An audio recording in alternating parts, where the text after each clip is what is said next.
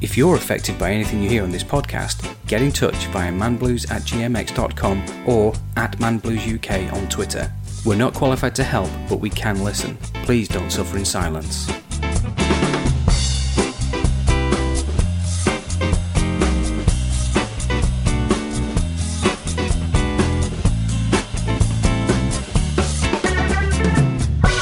Hi, I'm Leon Deggs, and I have man blues. In this week's episode, we're joined by special guests Red and Zorro.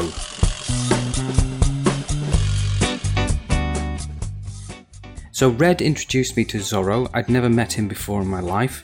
Interesting character and a genuinely beautifully organic conversation was had. But the most fascinating point about this particular episode is that Red was in Canada, I was in the UK, and Zorro was in Australia, and we somehow managed to pull this all together and make it sound as though none of us were very tired. Um, spoiler alert, I was the tired one. Please enjoy.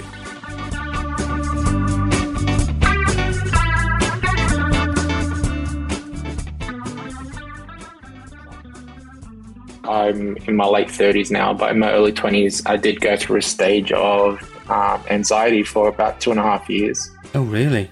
Um, you know, it was just, I think because losing a father quite young, didn't really have much of a mentor in life. So pretty much had to learn life myself, right? Right. Um, and being spiritual as well, like I'm quite sensitive to a lot of things, like very in tune. I guess I have a high intuition as well Okay. and you know through that transition of trying to understand or make sense of the world Yeah. uh, i think it just kind of all caught up eventually and i was like what is this kind of thing Mm. um, all my mates had no idea i kind of kept it to myself for quite a while um, but i knew that it was just something that you know i was going to get through it's just it's just a test in life and i'll get through it it's just a matter of time Yeah, it often is. I mean, um, I, I remember like because I lost my father when I was nine, and I just remember having a kind of a, a moment of rage when I was round at a friend's house, and he tried to do a wet shave for the first time at like know, 13, 14 years old. He's trying to do this wet shave, and he made an absolute pig's ear of it. He, he'd cut himself several times. He was bleeding all over the place. He was putting little bits of toilet tissue on his face, and I just went, "Your dad's downstairs. Ask him how to shave." I can't ask mine. You ask yours. And he's like, no, it's fine. I'll do it. It's fine. I was like, oh, this and that. That was one of the first moments when I kind of thought, yeah, I, I've lost my dad, and because I lost Yeah. him when I was nine, it was like, you know, I only remember the fun stuff that he did. I remember all the good stuff that he did. Sort of, you know, moving on into sort of like my early teens, I'm looking back and I'm just thinking, yeah, it would have been nice if I could have just said to my dad, how do I do this? I think that was the first time where I kind of went, yeah, this is the first time I've needed him and he's not there. yeah yeah It's interesting that you said that you got sort of like anxiety from it that lasted a couple of years. Yeah, I think it was just um, a lot of things, right? Um, I think also my mother, she pretty much dealt with depression and anxiety for probably most of her adult life. Um, you know, being an immigrant, not really having the support network that Eastern traditions generally tend to have, right? So even though there may be an absence of a parent, at least you have your um, you know, your siblings, your uncles, your aunties, your maybe your grandparents, or even just the sense of the local community, right? Everyone kind of plays a role in contributing, I guess, to the the stability of like a child's upbringing, where you might not get that in so much in a Western society because we're very individualists. Um, on top of that, we probably have very different backgrounds where they don't really assimilate quite well. Um, and it's either you have to become part of them or and lose who you came from Yeah. or you just stick to who you are and then don't really assimilate and then you you know it's just that divide. And i think for me because there's certain traditions that i you know it, I, it's weird. I won't say that they were gently passed down from my parents but it's just something that i held on to and, I- and i know it was just a non-negotiable. I'm not going to let this go. I'm, it's going to be with me for the rest of my life hopefully. And i think that kind of struggles being in a western society where you know, it's very common that people go out, party, drink, drugs, all that stuff, and not that. I, I was I was with you all the way up to drugs, but yeah, go on. yeah, all my friends were into that, right? Um, and I'll be amongst it, but it, I wouldn't, cons- be, you know, I wouldn't be a user or a consumer of, of those escapisms. You know, I, I just think people are just trying to discover themselves or maybe escape certain trauma that they're dealing with in life. But I just didn't have a way of, you know, escaping that. And I think that's how this anxiety kind of. So that's a little bit ironic. It's a bit ironic, isn't it, that you're saying that uh, you know your friends are using all these escapism tools and you had no way to escape. yeah, yeah. These, these, Yeah. these are really interesting conversations that we should be recording for the podcast.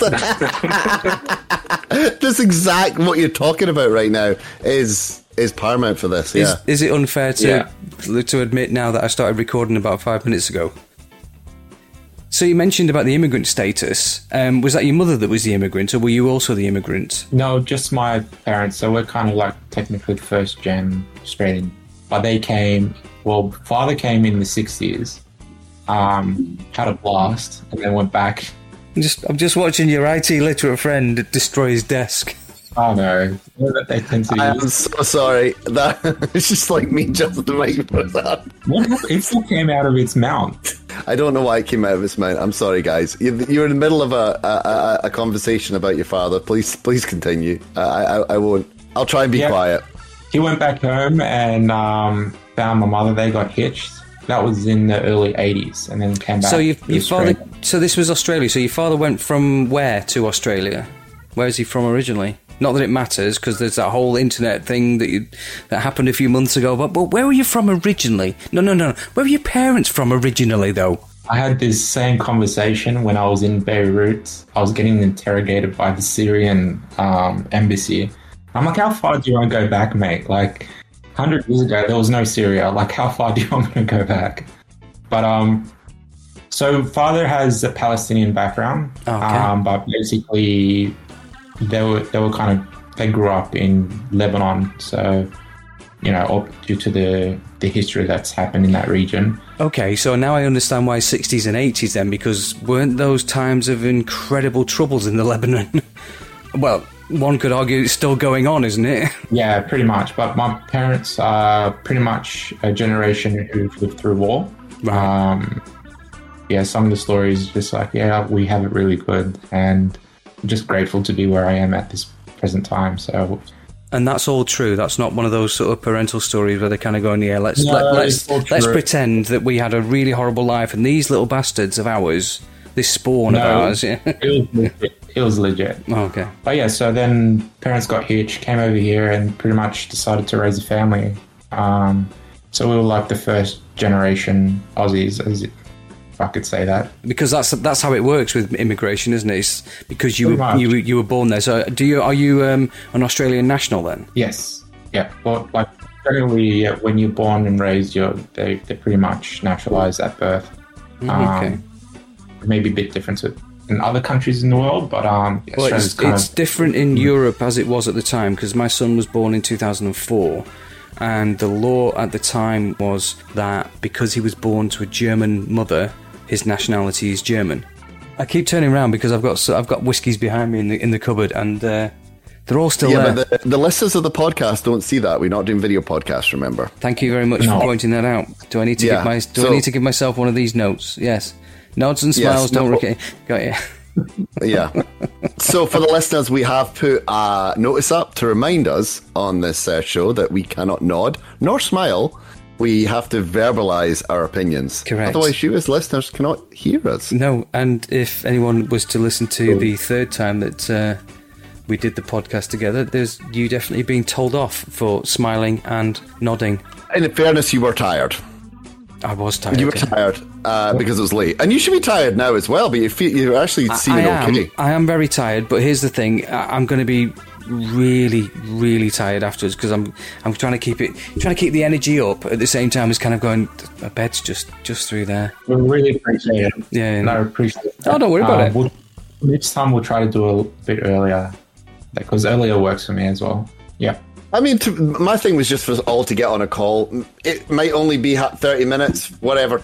Don't do that again. Always punch the microphone when talking. It always helps. it was just for us all to have a, the introduction because I think really with Degsy and Zorro here, you guys have the same kind of ideologies, and it's good to share this. And you've both suffered. Um, I use the word suffering lightly Oh, okay, as well. so so what's happened here is you're in the middle, and you're now saying that you know that Zorro and I have got the same problems. No, we've all suffered from mental health, right? All of us, in one way or another. Of course, we have. That's that's the whole point of it. The pair of you have had to work with me. Now you see, You're not that bad. Well, I was going to say that's the point. You see, here's the thing because um, we were talking about this the other day, and um, in fact, I mentioned it was on one of the episodes of the podcast, and, and you messaged me and you said something along the lines of, "Oh, you've never said that. You've never said anything like that to me." I was like, "No, you're absolutely right. I've never said anything sort of actually positive to you, but um, I have been doing positivity in different ways. You know, like when I was." Um, I don't know if Zorro knows this um, particular story about the messages you were getting while your mother was being interred. Um, yeah, No. he, he, he was he was he was sitting in the funeral and his phone was buzzing in his pocket because I was sending him messages along the lines of. Um, I am proud of this, by the way, because of because of uh, Red's particular history with his mother. Um, uh, I was sending him messages that said "Ding dong, the witch is dead." Um, He's. It's got to be taken in context. Correct. And, you know, in any other way, it sounds terrible. Yeah. But, you know, when you need a little bit of a smirk and a little bit, you're on that edge, and we all know what that edge is, right? That edge is between, you know, absolutely not being able to breathe and having a panic attack and seeing a little message like that. And it's just like, oh, yeah, that's.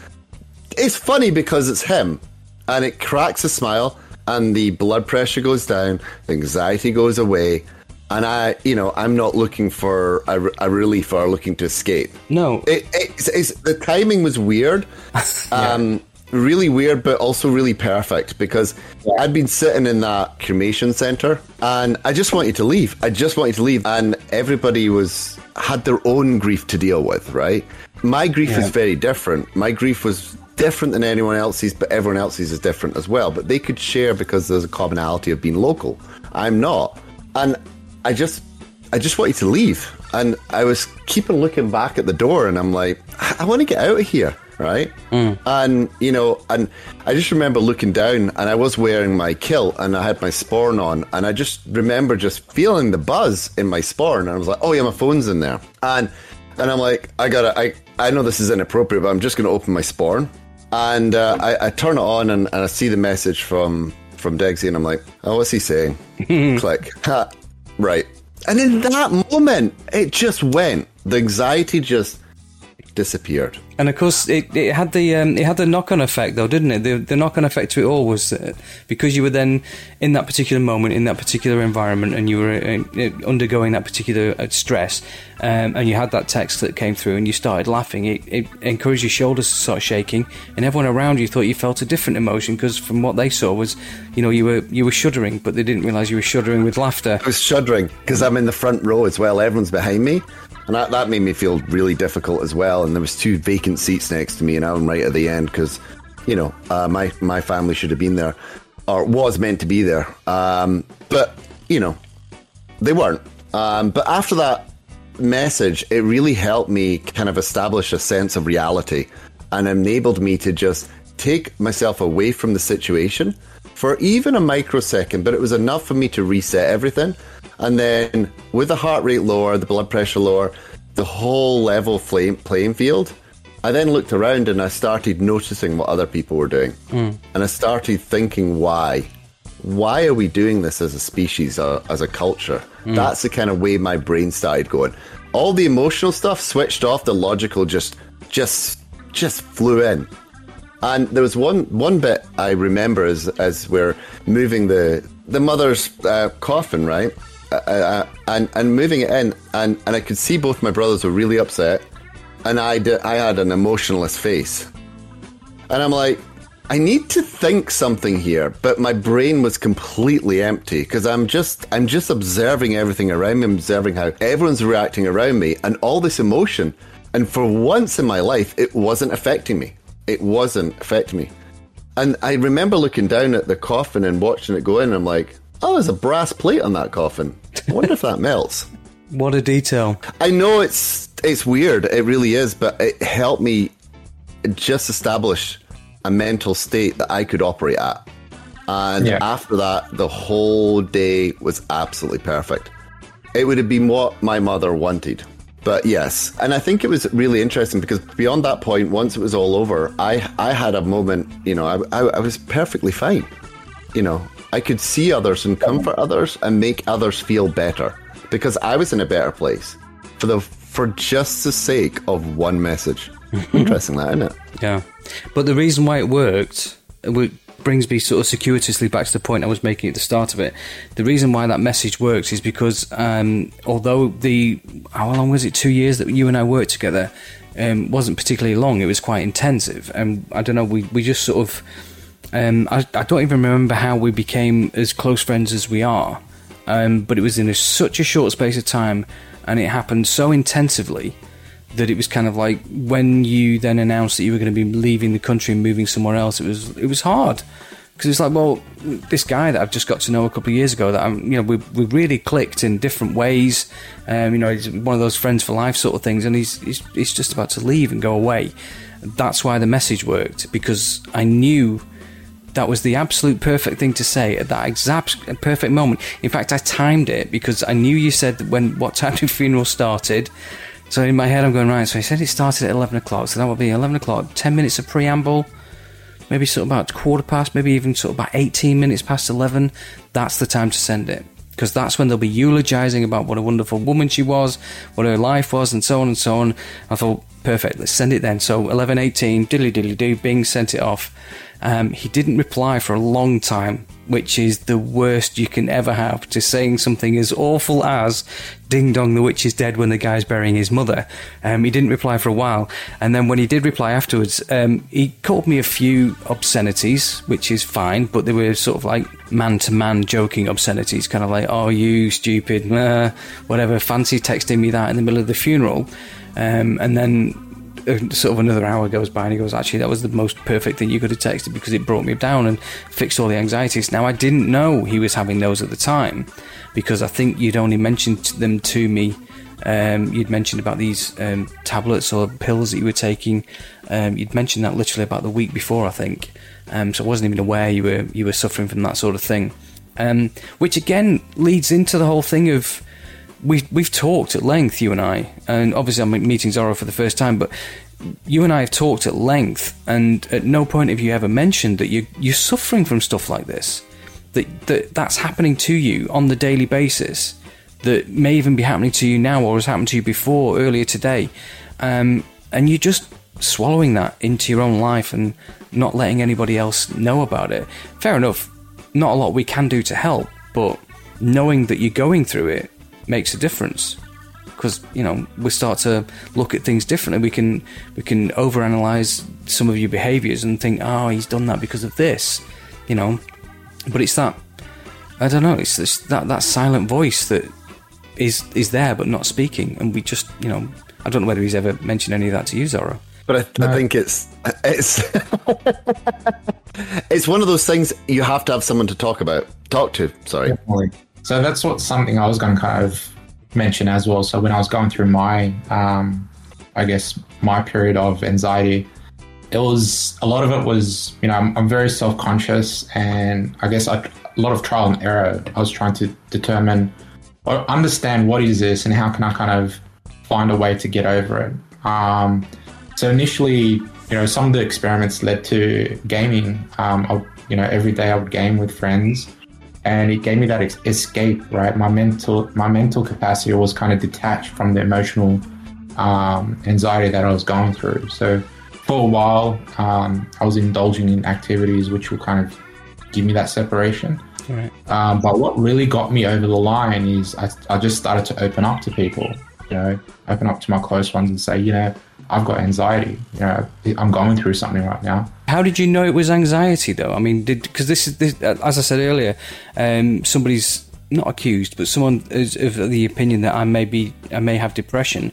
but I've already talked about it in an episode that I don't know what depression is. How did you know you had anxiety? What were the sort of markers and symptoms? Well, I I guess on a daily basis, right? When I when I was awake, um, when I was asleep, it was fine. But as as soon as I was awake, um, you get this kind of very mental sensation that something's going to happen to you, right? At times, I'll think I'll get like heart palpitations. I'll think I'll be going through some heart palpitations, but physically I was fine. Um, always on the edge, you know. So there was a lot of things that were happening constantly. Um, it wasn't like it will come and go. I, I would constantly be in a state of anxiety, and I know that that was not my normal state. I know that why I was going through something. But anxiety tends to lead to anxiety as well, doesn't it? Because then you become anxious about being anxious, and it can be a bit of a spiral. Well, that's the thing. I, I was constantly in that spiral. It's not that I had, you know, a time where it was down throughout the day. I was constantly going through as, as at the moment I was consciously awake. I was going through it. Wow. Um, when I was again when I was sleeping was fine. Now when I found that escape through games, Mm. uh, that got through it as well. Um, but I, I couldn't shake it off. Right, I knew that these were just escapes, but it wasn't really dealing with the issue. Right. Um, and when I started this, to discover, and I was I'm a bit of a stubborn guy. I I refused to go on any form of medications. I didn't really. I don't like GPs. Um, I just feel that my experience with them don't really, you know, resonate. Um, not that I'm judging their qualifications, but for a person like myself, I'm more of a, you know, I like to go down through the natural path of things, um, more spiritual healings and things like that. Mm. So the Western style of medicine have never really, you know, really helped me in any way. Um, I've kind of deterred from going down that route. And yeah, I just came to discover that, you know, I'm, I'll start to open up. I'll start to talk to people, my close ones, my friends, my family. And then, you know, every time I'd open up, they'd be like, you know what, it's going to be fine. You're going to get through this. Don't worry about it. So Was it difficult to open up in the first place, though? Because I often find that it's that first moment of yes, you you've realised it for yourself that you're going through this. Was it difficult to choose who it was you wanted to say it to the first time? You know, the first person you mentioned it to was that was that a difficult choice? Um, thankfully, I have like you know, it's one of these sayings that my old man would say. You know, consider yourself fortunate if you can go through life with one friend. Mm.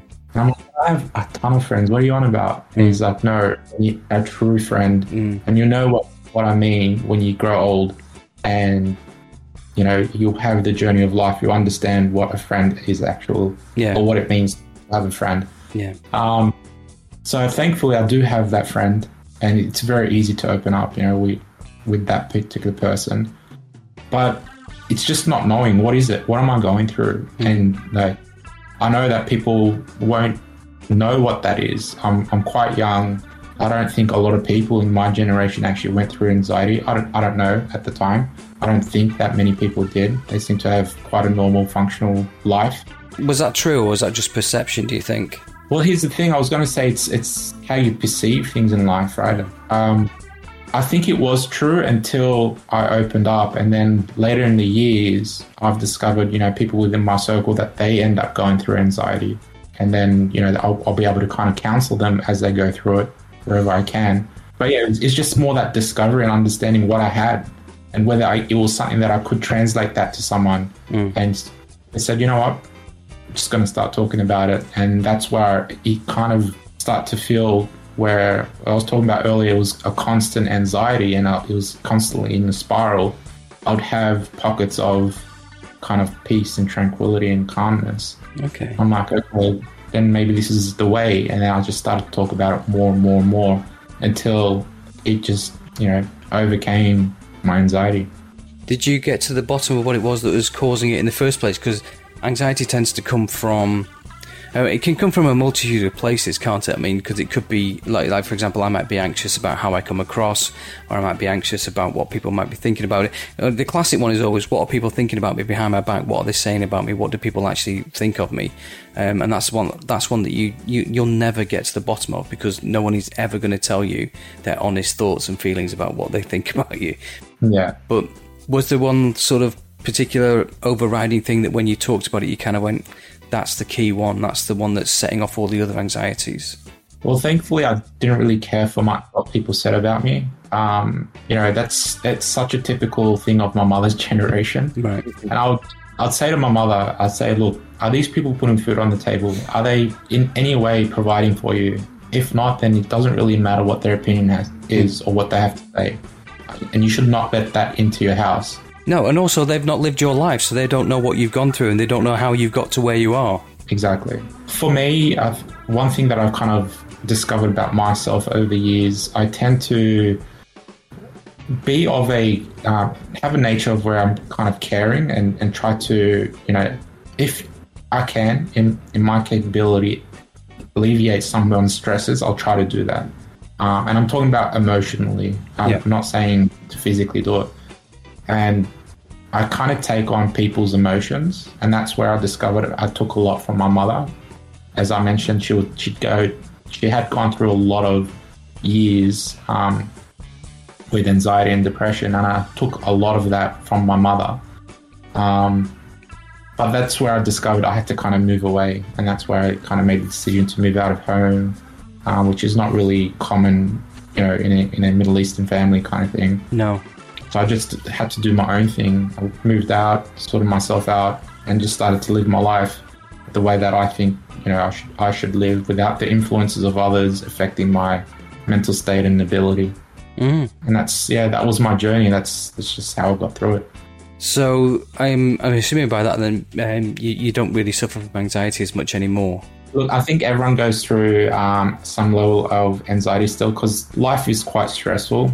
Um, I think, especially with the way we, um, the modern man uh, lives, is not, you know, it, there's a lot of, uh, I think, there's not a lot of ways or an outlet to kind of become a man. You're very confined into sort of like society, how they think they should, that you should live Yeah. um, and pretty much shut, shut you down a bit.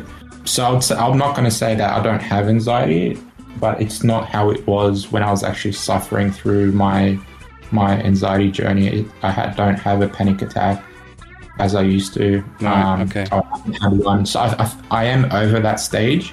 Um, I won't. The current anxieties that we live in today, it's not the same. If that kind of makes sense. Yeah. I would say I am over it. Okay. I may get it in the future. I don't know, but I know it was kind of like a um a learning mechanism, right? And I think the human race is quite resilient, Yeah. and you learn from your experiences. And I think you know if, if something does come to me in the future, I'll know how to kind of get over it quite quickly. Yeah, and it's that recognition that when you are in a situation like a panic attack would occur, you know what to do. Because I remember the first one I had, I just didn't know what this was. I really didn't know how to react. Yeah, Subsequent ones after that, I'm like, oh yeah, you know, this is an issue. And I'm like you with the medication thing, but I was prescribed medication and I do not like taking it. Like Yeah. it is there. I call it the break glass, which is, you know, but it's that break glass, the alarm will sound, right? But it's that sense that I've got this pill here that would just get rid of it. But I don't like taking it because it knocks you out for 24 hours. yeah, It, it really does, but it stops a panic attack. So Yeah. I'd rather find other ways to alleviate any panics before they start. And I think but the whole conversation we have is talking to people, Yeah. right? You know, I, I always have this thing in the morning. If I have an issue or I need to talk to someone, generally, you know, Degsy gets it, right? And if I'm coming back from a social event late at night, I'm calling you Zorro. You know I do, right? if something is getting me hipped up, I'll call you. You might not even know the reason why I'm calling you. It, we might talk about nothing to do with what's upset me or getting my anxiety high, but I reach out and call. And I think that's something that we do need to do more of. We need to be able to have a good friend group that we can reach out. I'm lucky with, with, with you two because I've got you know different time zones, which it really is great for me Well, yeah, it's it's it, it is it is great for you, but uh, let me just ask Zorro while he's here. Do you get the drunk texts as well? Because I, I often wake up to, oh man, I've had too much to drink again. I think I've had them a couple of times. Oh Um, my god! Okay, well, you're I- cutting this. I laugh it off. Yeah, I just laugh it off. It's it is what it is. Well, as a as a first generation Aussie, you probably quite used to drinking, aren't you? It's part of that culture, isn't it? Yeah, a lot of people drink. Yeah, Yeah. I've had like calls in the middle of the night or early morning, depending on how you see it. Um, and I answer the phone. I'm like, "Are you okay? What's happening? Do you need help?" And he's just some. My friend's passed out somewhere on the sidewalk somewhere, and just like wanting to tell me how much they love me, and I'm like, okay, yeah, I can go back now, kind of thing. I mean, I've, I've talked about that in an episode as well about because I, I, I witnessed that behaviour where uh, I've recognised in myself, and th- that's what a lot of the episodes have been about. It's been about things that I thought, well, okay, that's definitely something that plays on my mind. That's a behavioural trait that I know I do and I can't control. And so there I am in this pub and I'm watching these two guys saying goodnight to each other. And it was the longest goodbye I've seen any two people ever do. I mean, even in the movie world, it was the longest goodbye ever. And it was all, yeah, next Tuesday, yeah, yeah, well, definitely, we've just got to get to, man, I've missed you, I've missed you so much, we just need to hang out a bit more, you know, love to the family and all the rest of it. Um, and five, ten minutes later, still going, yeah, you know, big hugs, big love, and all the rest of it. And I thought, yeah, okay, now say it when you're sober. Because I don't think you can. And I think that's one of the problems. But, you know, it, it it's that question of uh, is it sort of generational? Is it perhaps um, tapping into the whole boys don't cry thing, you know, all that stuff. Um, that men just aren't able to voice their emotions in the same way without feeling unusual about it. Because I recently felt quite awkward about something that um, a friend of mine, his father, no, friend of a friend, his father has died.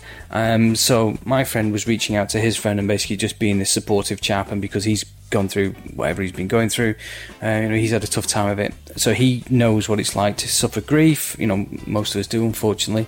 So he was helping out his friend and talking through it and stuff. And he said, when he saw his friend face to face, he basically said, um, you know, gave him a hug and said, "Don't forget, I'm here for you."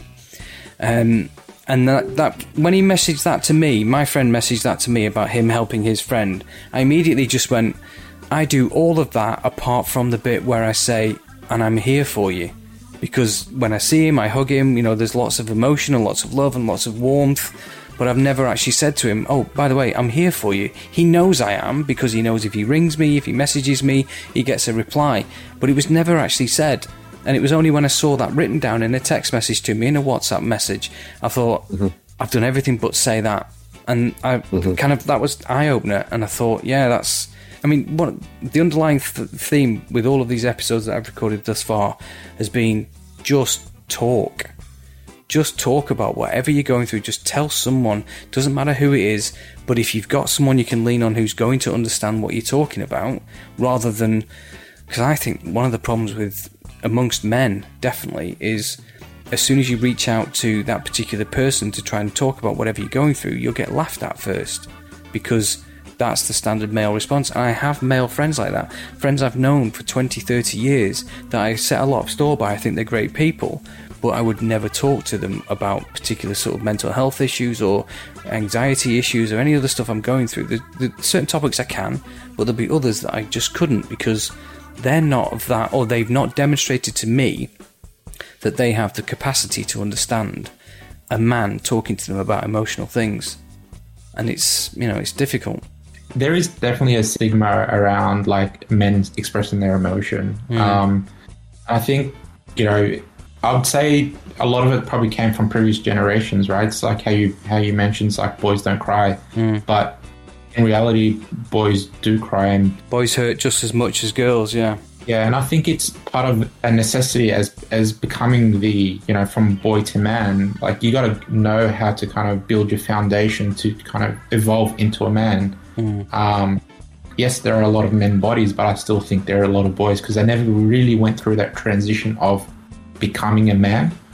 Um, and that's why you can't have these conversations because I think anyone who is half man and mature, you'll be able to open up to them and they'll be able to kind of understand and reciprocate and assist you with it any way they can. You know, if anything, I encourage whoever's listening to, you know, just open up and, and be, you know, just take it as it is and help wherever you can. I mean, at the end of the day, love speaks above all. And if you can show love to someone, they're just going to help them, you know, overcome whatever hardships that they're, they're living through. Um, Yeah. And that's all that we want to be known for, to be loved at the end of the day.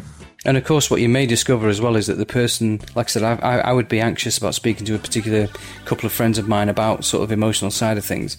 Um, and if I did decide that, you know, that's it, I'm going to start talking to them about something, I may actually discover that they've also been quietly suffering on their own and they've just also not felt I was someone they could approach.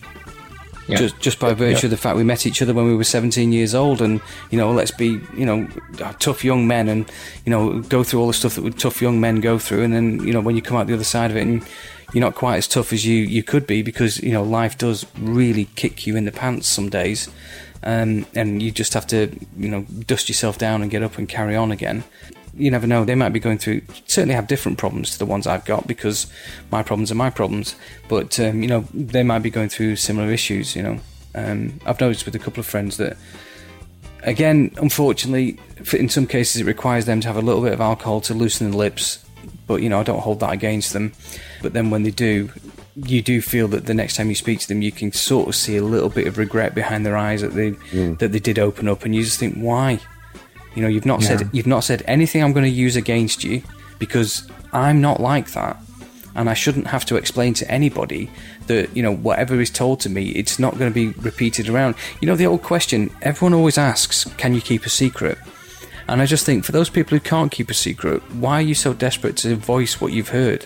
Why do you think it's important other people hear what you've had told to you in confidence? Whatever the secret is. I've never understood why people can't. Yeah, I think because they want to feel good about themselves. I, th- I, think I was reading about why people do this, right? And they, they want someone to kind of be on their term and understand and say, yeah, you know what, it's fine. I understand your secret. It's it's fine with me. I'll keep it safe. But then they know that they have opened up to someone to talk about that. And, you know, in the future, if anything of that topic comes up again, they're the go to person. Mm. I think that's what right, trying to create that relationship with someone where they can share information because it's pretty much putting their shield down. They're vulnerable, right? Yeah. And they want someone to, who they can trust, which isn't going to abuse that, you know, I guess that power of knowledge that's mm. been transferred to them. No, I get that. Um, so, sorry, Red, you were going to say something about your father some time ago. Oh yeah. So my father always said to me, uh, and this is in his uh, recent years. He said you should always have someone to be able to talk to. You know, he calls it um, your guy friends, your guy group. You need to have a big established group of friends that you can go to and talk. He's in his you know late seventies now, and and he's found in his life that he hasn't really established that because he didn't think it was important. And now he's telling me, he says, that's important. You need to do this. And we had a conversation about anxiety only a couple of uh, months ago. And I told him about the anxiety I had. And he was telling me, well, I've just gone through it as well. And because I didn't know how to deal with this stuff, I seek medical advice and got the prescriptions I, I needed to, to combat my anxiety. And I said to him as about it, and it was really weird to talk to my father about something like that. But then he said, "Oh, same thing's happened to me." I'm like, "Aha, right." Ah, okay, that's interesting. It was good to hear that someone else is going through the same thing, and it was my father. But also 25 years older than me, right? So I'm like, okay, so let me ask you this question. Would you have ever thought about mental health when you were my age? You know, would you have ever considered? He said, no, it was a different world back then. I'm like, well, what does that mean? And he's like, well, you're almost always working in today's world we didn't have cell phones. We weren't instantly connected with work all the time. You'd leave work at five, you wouldn't hear anything till the next day, and nothing generally would happen because no one else was connected. So, but yeah, that was where I was going to go with that, and it's important to talk about these things. I actually did want to ask a question, and this is going to be a cultural one. So, uh oh brace yourselves, brace yourselves. This could go down a really bad avenue. When I was in the UK, I always found it very difficult to talk to guys about the stuff you've just mentioned, Eggsy, about, you know, emotions, how are you feeling, you know, um, that sense of regret in their eye. Like, I've, in the time I lived in the UK, I never really found anyone that was comfortable talking about emotions. Present. None taken. None taken. Present company excluded. Let me finish. but anyway, uh, but I do find it a lot easier in Canada. I really do. I can go and ask people, stop and say, "So, are you really okay?"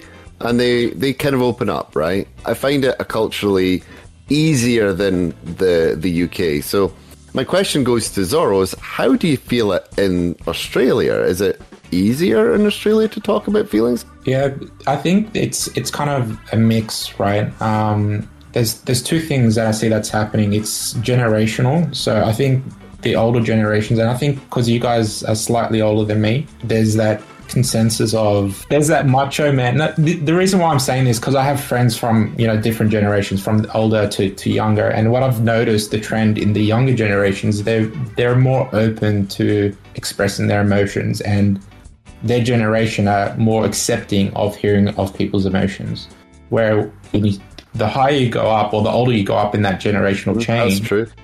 um, it's just no, you don't talk about this. Certain things you just don't talk about, or you know, you can't open up because no one is willing to hear, or they're not going to know how to deal with that information. Or you get told to just get on with it. Pretty much, yes. You get told, "Oh, we're all, we're all doing it." Oh, um, it's funny because I think it also comes a little bit from you know like a war generation as well, because my mother was born in 1936 and she lived through the Second World War as a young girl.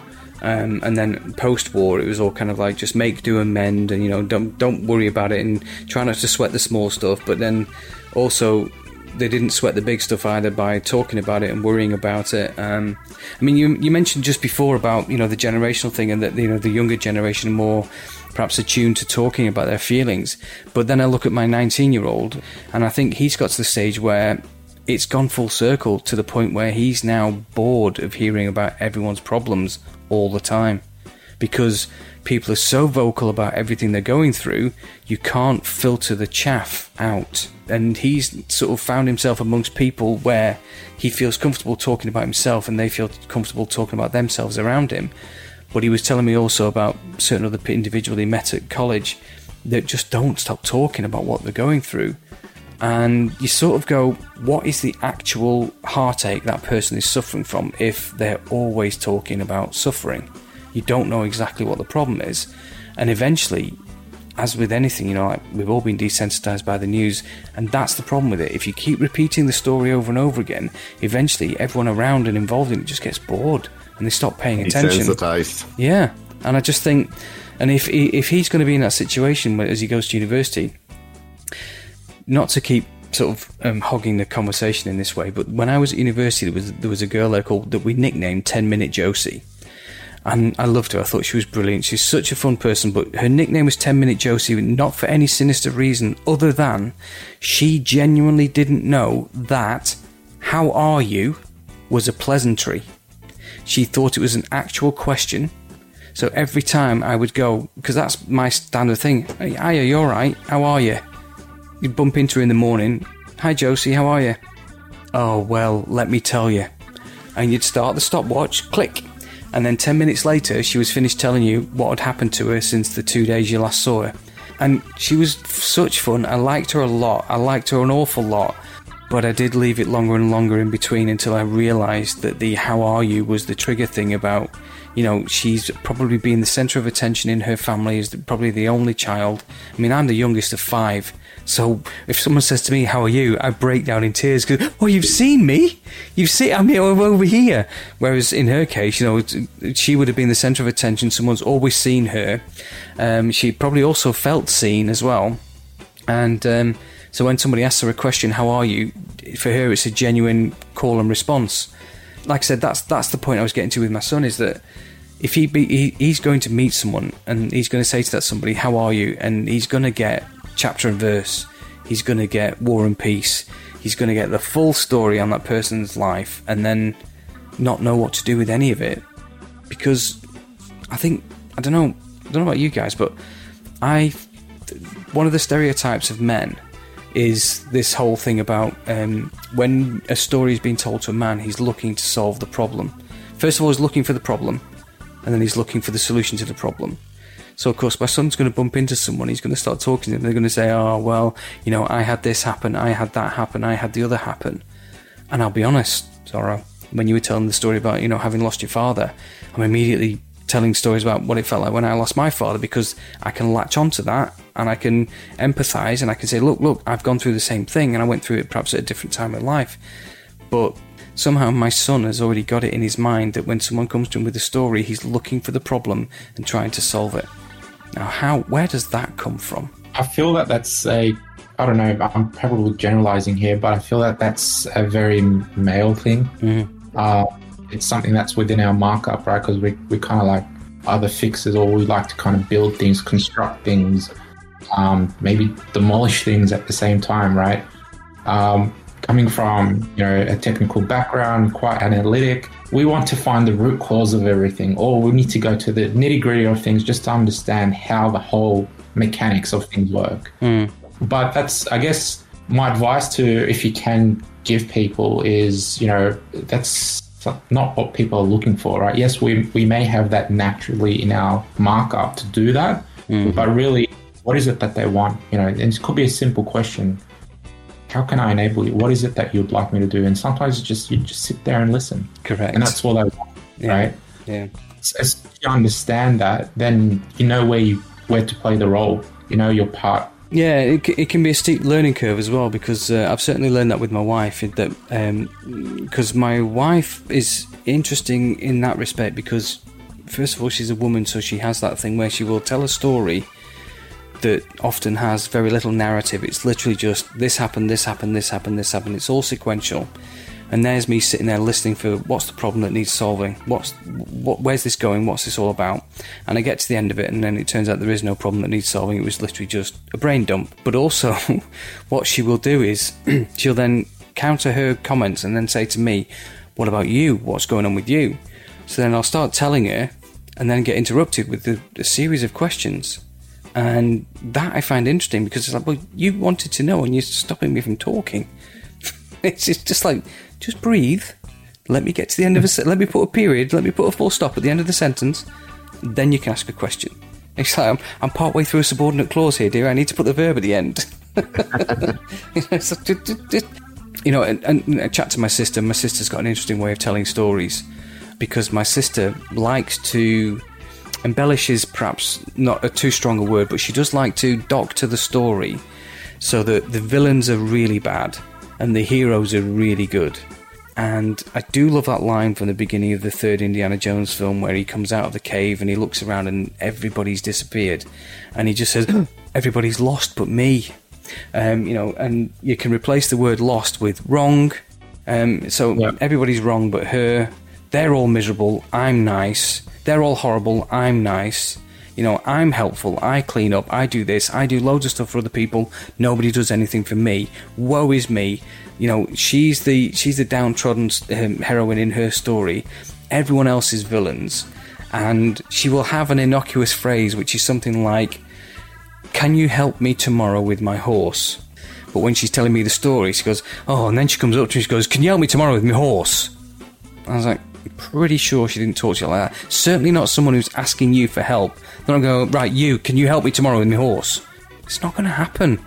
But that's how she embellishes her stories. And put, you know, like I said, the villain is a proper dum dum dum dum villain. Every time.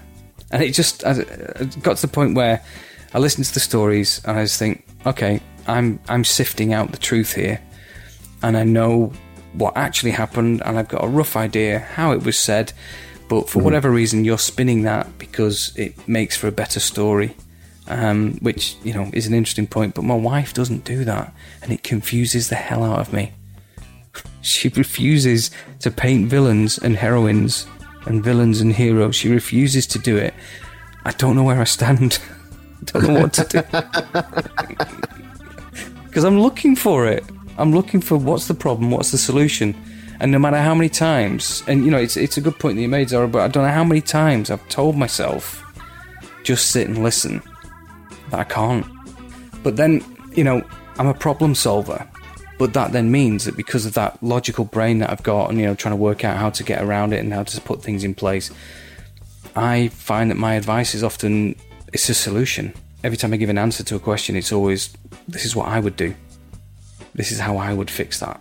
This is how I would make that happen. Yeah, you kind of gave me a thought. Like maybe you can tackle it in a different way. Um, picture like you're watching a film, right? Like one of the conversations you're having with your wife.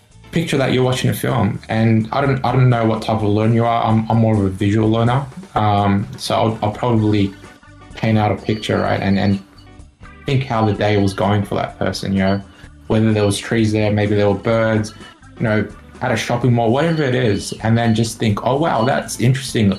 I picked up, you talked about this red bag. What kind of pattern was on it? You know, maybe just engage in, into that story to kind of give you that more depth to and clarity to understand where she's coming from. Maybe it's hmm. ju- that's all it is. She's trying to paint you a picture of how her day was. Yeah, possibly. Yeah. Yeah, not not looking to problem solve or fix it or anything like that. Just aid her in her journey and just enjoy it. I guess. Hmm. No, that's true. Probably take that advice next time I catch up with a wife. So. And I think it's because you and your wife have been together for a long time. She probably expects you to do those analytical traits. And uh, she's like, you know what? I'm just going to do this to keep him on his toes. They're always testing, always. Always testing. My Well- wife is very good at that. She will she will drop comments in here there, just things I may have forgotten to do, and it'll be like, "Oh, did you?" And I'm like, and sometimes I feel really good because I'm like, "Yes, I did it." There's that little bit of euphoria. Uh, and honestly, that that's interesting that you say that because this is something that I've talked about as well. Where um, early on, my wife and I had a conversation. We, we, when you're younger, you get invited out to dinner parties and so on, and you know, friends doing soirees and all the other sound posh sounding things that they do. And um, we realised that young couples, and possibly if they don't stop it and realise they're doing it, they'll continue to do it. But um, these young couples would sit there and they would just slag each other off. They just have a go at each other. Oh, she took ages getting ready. Oh, he was an idiot. He didn't know which way we were driving. No, can't even drive the car straight. She couldn't put her makeup on in time. That's why we're late. We've had to grab a crappy bottle of wine from the petrol station because he didn't pick one up. Little bits of digs at each other, but all night. And you know, you start chipping away a little bit at the, the fabric of the relationship and the fabric of the trust that you've got because you've revealed your intimate self to that person. They know the absolute worst about you. I mean, you know, Red, your wife could take you down in a heartbeat. Oh hell yeah! But similarly, we were, we found ourselves doing this. So what we realised was we, we came away one evening and we just sort of looked at each other and, and, and she looked me in the eye and she basically said, "I didn't like that thing you said about me. I thought that was a bit strong." And I went, "Yeah, fair point." I said, "But also that thing you said about me, sort of about two hours after that, I didn't like that either. You know, I didn't want people knowing that." Um, and we just kind of had this moment, this epiphany where we just went, why on earth did we talk like that? Why, why did we do that? What was the point? What are we getting out of it? So we stopped because I know her feelings, she knows mine. Why remind each other of them? And it's led to the point where you know we we just got back from a family family holiday. It was just it was just my wife and I. We went on holiday together for a week. Um, it was after we got back that my wife said to me, she said, I'm glad that worked out. I was like, sorry, I'm glad what worked out? She said, I only wanted to go on holiday with you for a week, just the two of us, just to see if we, you know, how we're going to cope when our son moves out. Are we still going to be a good couple? And I was like, sorry, this was a test? Your wife is brilliant. Oh my god, that's just so. you, you mispronounced the word brutal. no, it's just her in a in that. It was aw- that's awesome. yeah. I wouldn't expect anything else from her. I didn't know it was a test, but it was a test, and apparently we did okay. We did okay, not I did okay. It was the test of both of us. Passed with flying colours. That's good. So it would seem. It's definitely good to keep, keep the finger on the pulse, even throughout the years of, of your relationship, right? Um, you bring a good point, like putting people down, especially like in public places. Um, firstly, you probably shouldn't be doing it at all. And I think if anyone's in a relationship where they are putting each other down, um, to basically speak up, like you, you're there to kind of build a strong foundation and you know have a happy life, not not make it worse for each other, right? look, we, we all make mistakes. We all say things we shouldn't have. But I think if you can take away those learnings and own up when you've you know, made a mistake and learn from that, right? I think that's an important learning mechanism and, you know, to better oneself. I think people should strive generally to be a better person on a daily basis. Mm. So thank you for sharing that actually. It's gonna fit with me and I know that, you know, just a lot of things that just come through my mind. It's like, you know what, I could be a better person. I could do things a lot better and now well, hopefully I can implement that and be that better person. It's nice that you're putting that positivity on it as well because when I was thinking about it, I was thinking it from the perspective of I have got this gun and it's loaded with all of the worst possible bullets and they're aimed at her and it's me pulling the trigger. And I was looking at it from the negative side of it. It's like, I know, like I just joked there with Red about his wife could bring him down in a heartbeat. I know that she could say all those things that are equally debilitating to me. Whereas you've just said, you know, you've, you've come at it from the aspect of, you know, if, if I stop doing that, I'll be a better person. And like, yeah, that's exactly, and that, that was my outcome. I had the exact same outcome. I just came at it from the opposite end of me thinking, if I love this woman as much as I'm purporting to do, but I'm pointing this gun at her that's loaded with all these horrible, horrible statements, and I keep firing at her, all I'm doing there is, like I say, I'm chipping away at the fabric of the relationship and the strength of the relationship. I'm weakening it every single time. And what for? You know, because at the end of the day, I'm curling up in bed next to her after having said these horrible things about her in front of other people that are mutual friends who would perhaps equally as likely after those scenarios be sat there in their you know mutual beds with each other thinking well that was interesting what Degsy said about his wife wasn't it? Who'd have thought that about her? So um, yeah no it's it, I do like an organic conversation. This feels like it's been very organic. I'm just looking at the timing now. It's been about an hour and a half I've been recording this, of which obviously it'll get clipped and chucked down. That's probably our longest. Yeah, I'm also looking at the other clock, which says it's 20 minutes past two in the morning. I, I, I really enjoyed this, uh, Zorro. Thanks for coming on as well. I think this has been really organic. We didn't script any of this No. for the listeners. and my most exciting bit was that, um, you know, we've got a couple of IT technicians on the call, and one of them couldn't even get the headset working. No, it, it needs more time to kind of troubleshoot, get Yeah. to the root cause.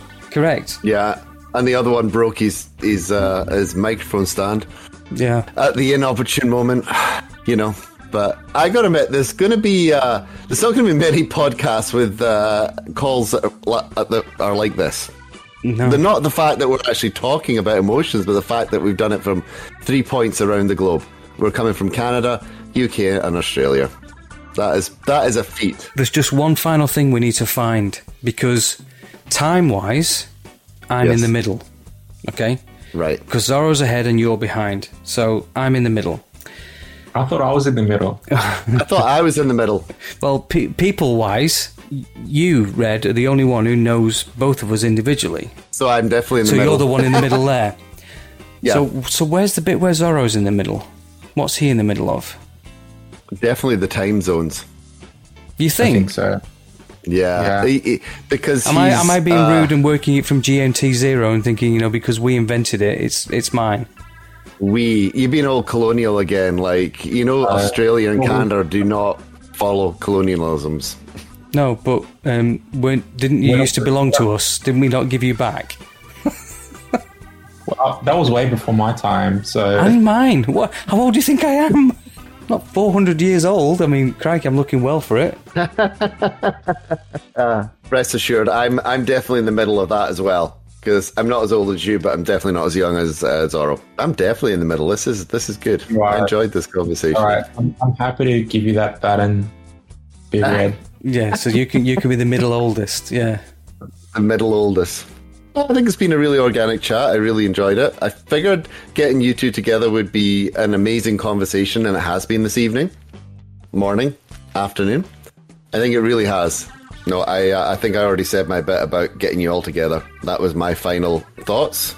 Zorro, you got final thoughts?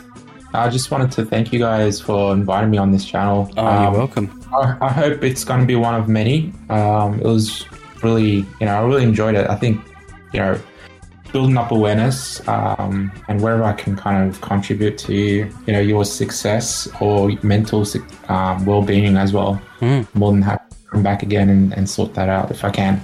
No, that's great. Thank you for coming along. The only uh, because this is how my brain works. Just in case it's not come across yet, but my brain always works in opposites and always has done. So whenever someone's mentioning something, I can always look. I, I always see the other person's point, or I can always see the opposite argument. Uh, it's been great fun. An hour and a half's worth of recording, but one of us has got to go and edit it all. Appreciate, appreciate I will be happy to watch you. That's my Sunday sorted, which is already two and a half hours old.